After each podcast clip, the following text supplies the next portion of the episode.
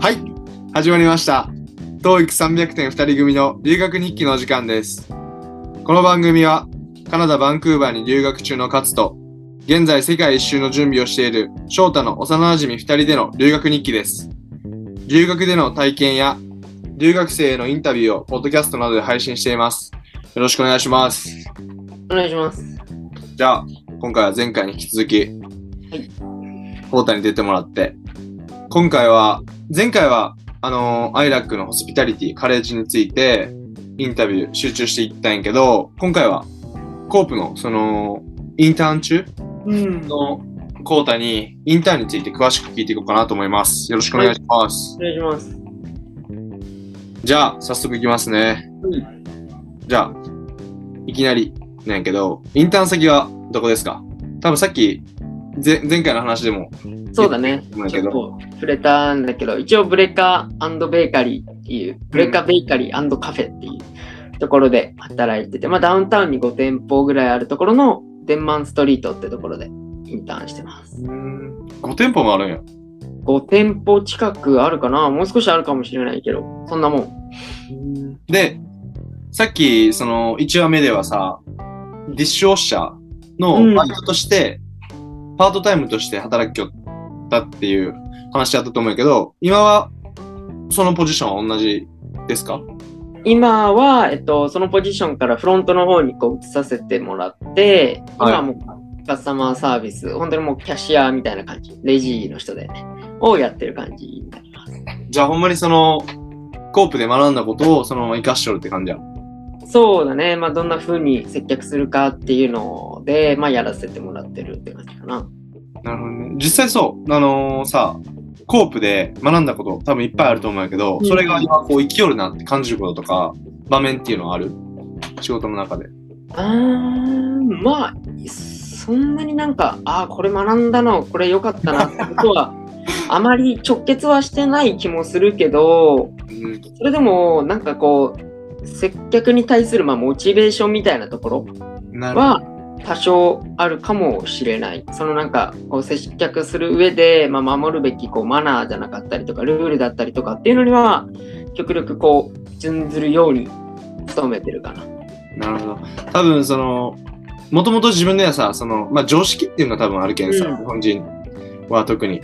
そうだね。その常識、まあ通りというか、それに従っていけばさ、まあ間違うことは間違いはないかな。ただやっぱそこで授業で習うことによってまたそこが固められて、うん。確信に変わるじゃないけど。で、そそうはある。なるほど、なるほど。じゃあまあ、なんやかんや、その学んだことは一応生きてるってことで。一応は生きてる。うん。なるほど。生きてるってことでまとめましょう。オッケーオッケー。じゃあさ、その、まあ、ほんまにさっきもエピソード、あの、コーダインタビュー1でも答えてもらったんやけど、ちょっとチョーク数ようであれなんやけど、どうやって見つけたその仕事先は？そうだね。まあ、まずはこう、なんか、自分ちょっと、うん、まあ、特殊っていうと変なのかもしれないんだけど、まず実証者から入って、うんうん。そのままこうポジション変更で同じ場所でっていう感じでやらせてもらったので、最初はインディードでこう実証者募集してるところで、ブレーカーの方で働かせてもらって、で、働いてまあ1ヶ月ぐらいした時かな、マネージャーに、あの、コープが始まったら、そう前に、あの、移させてほしい、フロントの方のキャッシャーの方をやりたいなっていうのを話して、まあ一応やらせてもらってるって感じかな。へー。コープ始まってからそれを伝えって言ったっけ、今。そう、コープ始まって、そこに移らせてもらったから、まあ、実証者してから1ヶ月目ぐらいの時には、あの、事前にこう話をしといて、あの、コープ始まったらやらせてほしいですっていうのは、事前に伝えておいた感じか。なるほどね。じゃあ、バイト始まって1ヶ月ぐらいした時に、僕、コープがこれから始まるから、次はその、ディッシュウォッシャーじゃなくて、サーバーとして、やらせてくださいっていう旨を伝えたんそうだね。その、ボスに。そうだね。マネージャー、まあ、ボスだね。ボスに。うん。なるほど。そこはでも確かにやる必要があるような気がするな。その旨を伝える必要が。じゃあもうその時から、コープ期間中というかそのインターンも、そこのベーカリーでやるっていうのは自分で決めとったんや。まあ、なんかいろいろ選択肢は持っとこうかなと思って、とりあえずベーカリーに応募しといて、なるほど、なそうるほど。いうところもまあ同時並行で探すみたいな。確かに確かに。そうまあ別にそんなね、なんかあの、忠誠心もあるわけでもないから。確かにまあまあ、命綱じゃないけど、そこをしっかりこう固めてって、固めといて、他も一応探しとこうみたいなるほど、なるほど、なるほど。硬いですね。な。確かにそれ、ほんまにすごい必要だと思う。確かに。すごい参考になるわ、確かに。かで、多分さ、そのコータは自分でバイト先から、そうやって自分の胸を伝えて、まあ、昇格っていう言い方が正しいんかわからんけど、うん。まあ、今、そのフルタイムとして働けるわけやん。その座学期間中に、学校側から、アイラックから、提案とかはあったりした。ここは今、仕事を求められてますっていう、求人が出てますとか、その、インターン先、ここおすすめですよ、みたいなのあったりしましたか？そうだね。なんかこう、うーん、まあこう、全体にこうメールとして送られてくるのがあって、うんうん。そのメールで、こことこことここが今募集かけてるよっていうのは、こうお知らせしてくれる。うんうん。で、その中には、まあこういう、なんだろう、ブレカみたいなカフェとかもあるし、あとはサイエンスワールドとか、それこそ。えー、え、その、まあ言うたら美術館。あそこ美術館ではないんか。美術館、そう、美美術館もそうだしーズメントパークのミックスみたいな感じ。そうそうそうそうそう。えー、そこも求人もあったりするんや。もう、こう、求人一応してるから、ホームページに飛んで応募できるよっていうお知らせみたいのは、こう、一応来たかな。なるほど、なるほど。で、まあ、そのメールで自分でこう見て、自分で調べて、あ、いいなと思ったらそこにアプライするっていう形やそんな感じになるかな。なるほど、なるほど。なんか結構そのコーププログラムってさ、なんかこう、学校が全部用意してくれて、で、うんまあ僕たちはその、まあ何も考えずに、それに従っていけば、まあインターンもできるってこう、考えとる人も、まあ間違ってこう理解しとる人も多分おるよな。でうん。しれないな。そうやんな。なんかそういう話聞いたことない？なんか俺もさ、初めそうなんかなと思ってて、もうでも来る前からそうじゃないっていうのは分かっとったんやけど、初めそのコープの話聞いたときは、そうなんかなと思っとった一人やけんさ。うん、そうだね。うん。だけん、まあそうじゃないよっていう、まあちゃんと自分でこう探して自分で行動してっていうのが、しないといけないかもしれない。そうやんな。そうやんな。じゃあ、今のさ、その座学期間中のスケジュールは前回聞いたんやけど、今のそのコープ期間中、インターン期間中の今のスケジュールはどんな感じですか？今は、そのまあなんかうちのベーカリーもちょっとクレイジーで24時間空いてる カフェなので、その本当に働く時間が結構今まちまちで、うんうん。2, 時2週間前ぐらいにはもうスケジュールは出るんだけど、大体もう本当に働く時間によって1日のスケジュールって変わってくるので、大体今3時から11時、夕方の3時からうんうん11時まで働くっていうのがメインな感じのシフトになってるから、まあ午前中朝はそこまでこうい焦って起きるってこともなく、まあそれこそ午前中ちょっと就活したりとか、あと街に行ったりとかして、3時頃になったら馬先に行ってバイトするみたいな。そんな感じ。久しぶりに聞いたら馬先。馬先、うん、馬先って呼んでるのそう、馬先行ってバスバイトするみたいな。なるほどね。で、11時までして帰って、まあすぐ寝てって感じ。そうだね。で、また次の日起きてって感じ。うんうんうん。そっか。それでもなんか、その時間によって時給が変わったりとかもするんかな？例えば、11時過ぎたらとか9時過ぎたらちょっと何パーセント上がりますみたいなのあったりする。そう、なんか、それもね、あの、直接、まあ、聞いてるわけではないんだけど、うん。なんかこう、ネットで調べてみる限り、うんこうなんか日本って確か11時以降とかなんか深夜勤みたいのがプラス何パーセントあるよな。うん。カナダのバンクーバー、BC は、その調べてもなんか出てこないんだよね。何パーセント増しみたいな。なるほど。じゃあ、ないんや、多分。ない可能性はある。けど店によっては、まあ、夜勤の方が、まあもちろんその体力使う面もあるし、うん。店によってはもしかしたらその給料割り増しみたいのがあるのかもしれない。確かに確かに。理由もちょっと確認しないとわからないんだけど。まあ、でもこの今言ってるベーカリーはもしかしたらないかもしれない。かも。ないかも。ないかも。うん。そっかそっか。そのさ、今ベーカリーでこうやって働きよるっていうことなんやけど、そのクラスメートの状況とかっていうのも、なんかクラスメートと、今、俺ここで働きよるよとかさ、私ここで働いてるよみたいなのシェアしたりしました？そうだね。結構、やっぱクラスメイトも、本当にダウンタウン付近のカフェだったりとかで働いてる人が多いかな。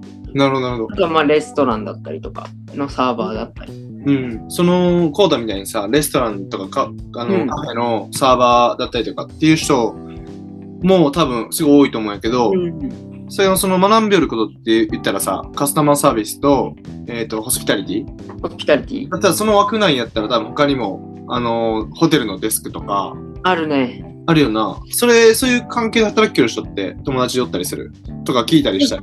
一人、その、同じ馬先の人なんだけど、韓国人の人で、うん。その人は、そのベーカリーとホテルをこう、掛け持ちしてるみたいな。ええー、そうなんや。で、その人もコープで来てて、今コープ後半っていう風に聞いたんだけど、うんその人は、そうだね、ホテルのデスク、フロントデスクうん。うんでも働いてるっていう風には言ってたかな。なるほど。コータはさ、そこで悩んだりはせんかった？ふあのホテルのそのデスクしようかなとか、そのレストラン働こうかなっていうのは。あんまり、あんまり考えなかったかな。うん、じゃあもうそのままカフェで行こうって感じだった？そうだね、働く先はあんまり、あの、こだわりはなかったかもしれない。うーん。そこの、なんかその考え方のあれはある？例えばそのお金稼ぐんが一番やったんか、経験を一番に置いたんかとか、他にも多分いろんな考え方があると思うけど。そうね、まあ、この留学のまあ一つの目標としては、そのなんか海外の、なんだろうな、やっぱ1年間生活してみたい、1年近く生活してみたいっていうのがあったから、まあそこでどの仕事をしようと、まあその目標には変わらないかなっていうのと。あともう一つは、こっちにいる間に、あの、まあ日本での就活だよね、言っちゃえば。うん。それをちょっとどうにかしときたいなっていうのがあったから、日本での就活にあまり支障がなければ、まあどこで働いてもいいかなっていうのはちょっと途中から考えてて。うんまあ支障が出るなのであもうその仕事にこうのめり込むというか、それ、その仕事にずっと縛られて他のことができんっていうようじゃ自分がしたいこととはすごい違ったっては違ったかなっていう感じ。なるほど。だから、その、まあ、ある程度その自分の時間も作れる今の仕事を選んだそうだね。うん。そういう選択もあるってことやな。そうだね。まあ目標にもよると思う。確かに確かに。じゃあ、コーププログラムとか、コープ留学で、その、なんかオフィスワークがどうたらとか、っていう話を聞くんやけど、オフィスワークを、その、コータの専攻から取っとる人っておる？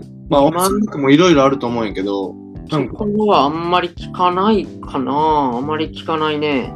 とか、じゃあみんな、やっぱその、ホスピタリティのうん。カスタマーサービスのレストランだったりとか、ホテルだったりとかで働いたりっていう。働いてるっていう人が本当にメイン、大多数だと思なるほど、なるほど。もう9割以上。う。うん。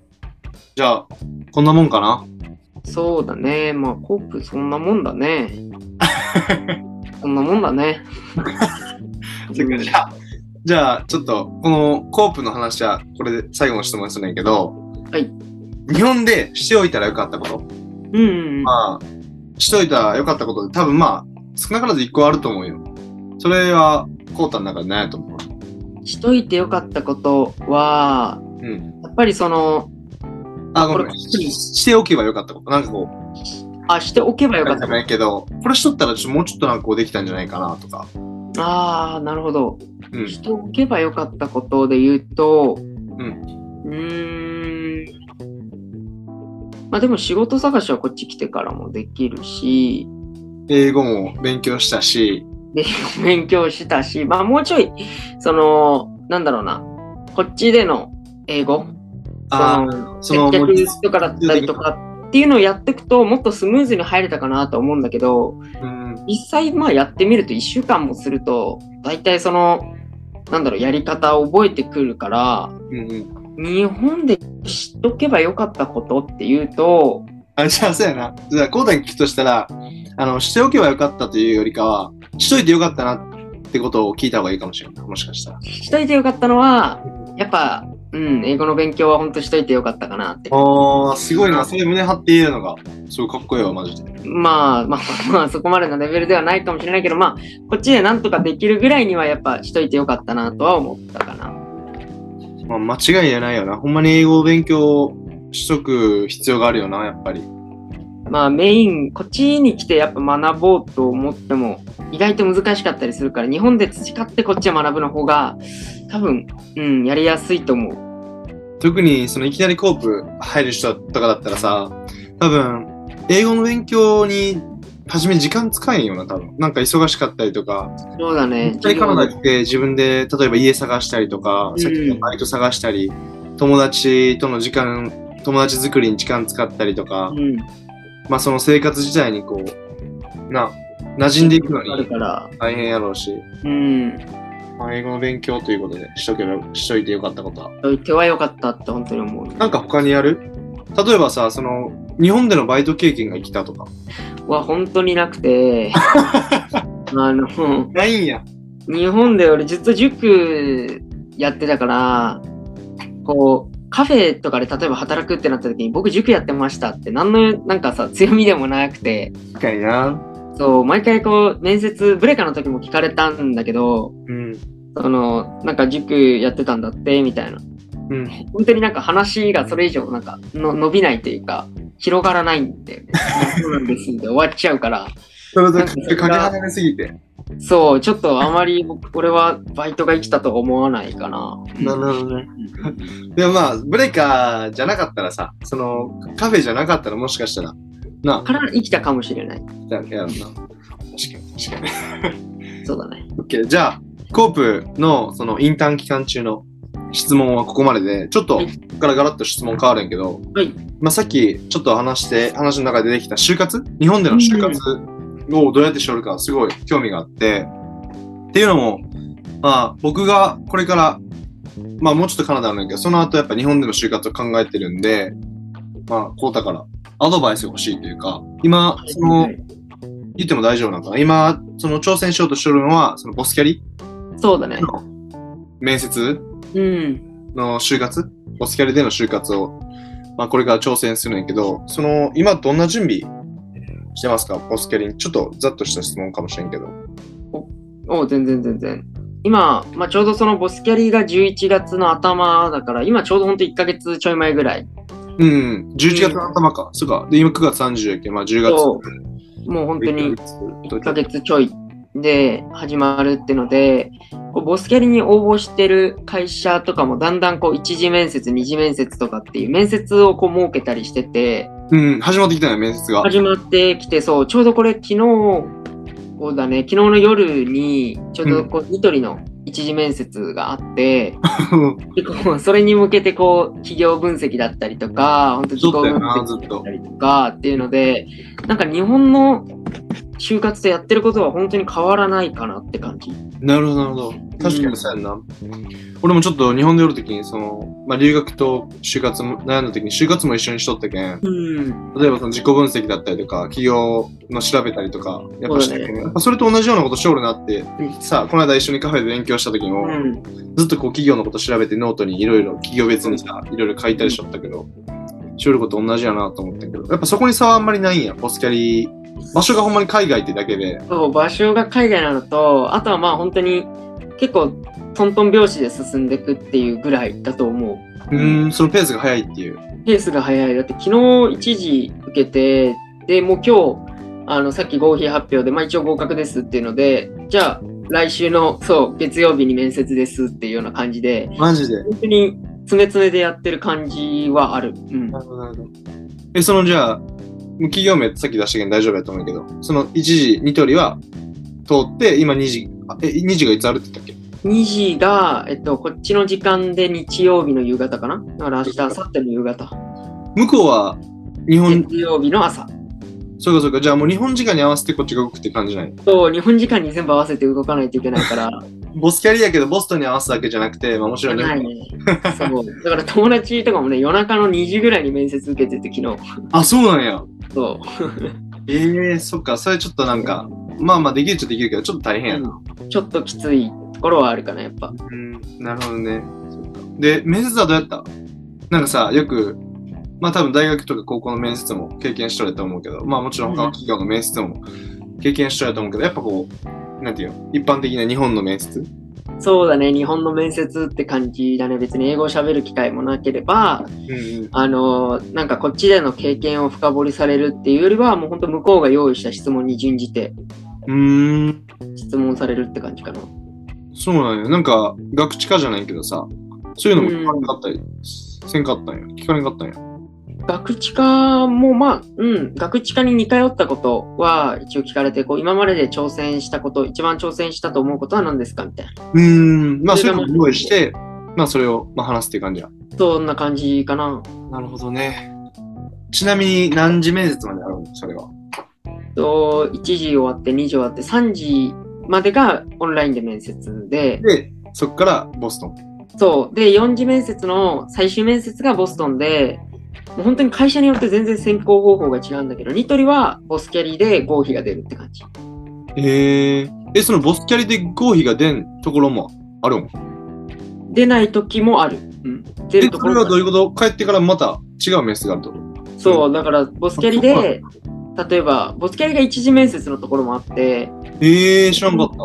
受けて、で、ふるいにかけられて、じゃあその後日本帰って12月の終わりぐらいに、もう一回面接しましょうみたいな。っていうのもある。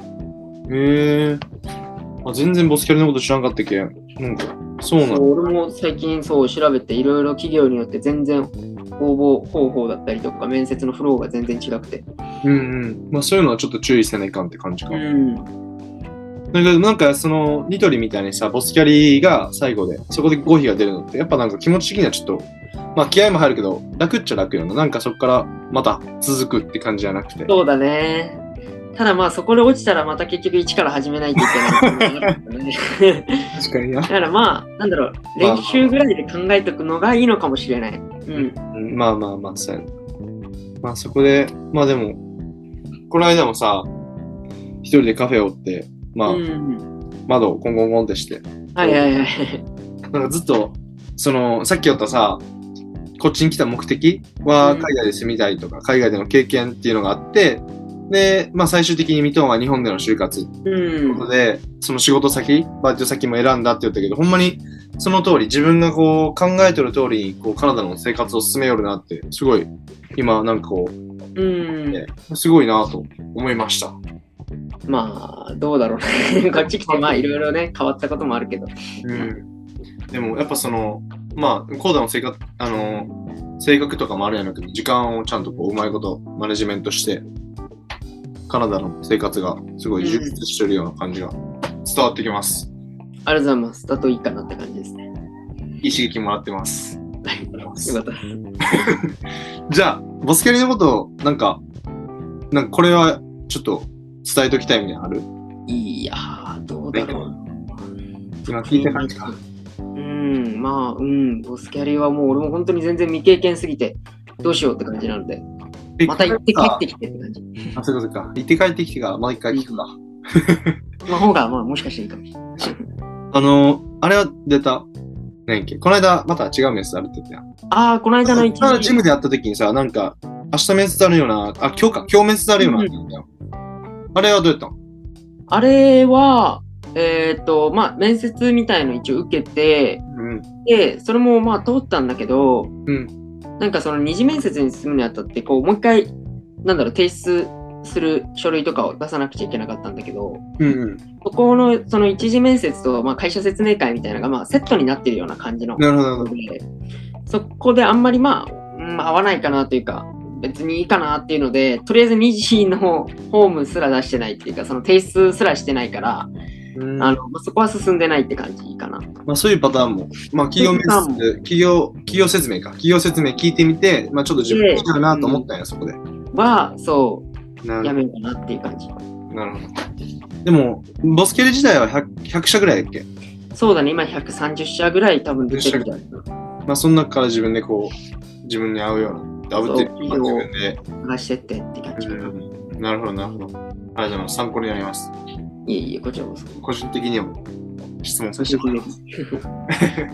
あ じゃあ、ありがとうございます。りがとうございます。みんなもいい話聞けたんじゃないですか、これ。そうなんですかね。どうだろう。だといいんですけどね。じゃあ、ありがとうございました。また。はい。よろしくお願いします。今度は次、ボスキャリから帰ってきたとき。そうですね。の時にまた。よければ。うん。はい。ありがとうね。はい、ありがとうございます。じゃあ、バイバーイ。はい。はい、どうも翔太です。今回のエピソードはこれで終わりたいと思います。いやー、今回も勝井ことコータの話が結構面白かったですね。なんか、日本みたいになんか夜勤手当がバンクーバーではないっていうのが僕的にはすごいびっくりしました。あと、海外で就職するのって、なんか、海外で就職活動するのって考えただけでめっちゃ大変そうやのに、なんか、あんまり日本で就職してるのと変わらないっていう、こうたくんが言ってたのが、いやー、すごいかっこいいなって僕は思いました。はい。今回のエピソードはここまでになります。皆さんの留学での体験談や質問、感想などを Twitter で募集しています。概要欄に URL を貼っているので、DM をどしどし送ってください。また、Apple Podcast にてレビューを書けるようになっています。書いてくれると、僕と勝彦が喜びます。じゃ、待ってます。バイバーイ。